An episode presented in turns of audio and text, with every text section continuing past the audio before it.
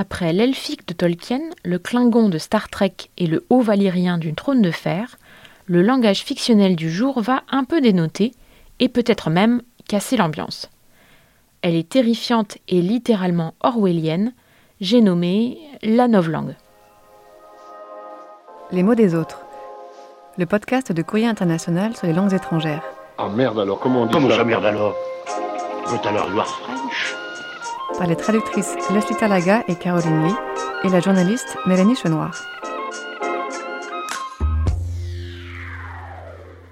Les langues de l'imaginaire cherchent à élargir nos horizons et le champ des possibles.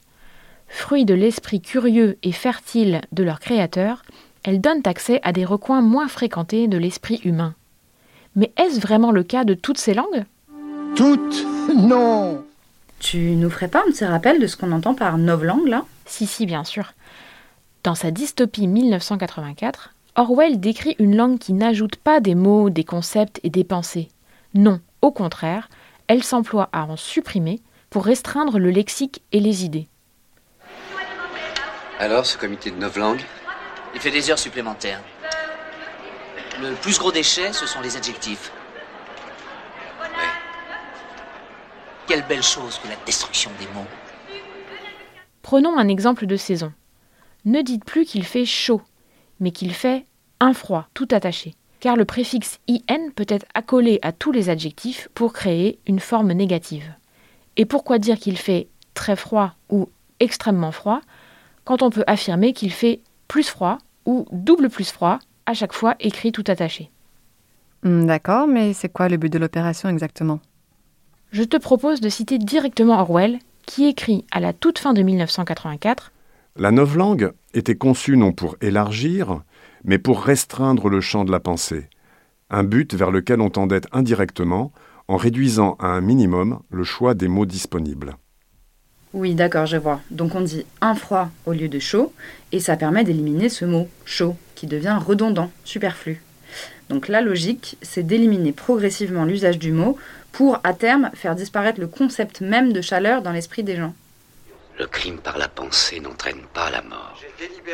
Il est la mort.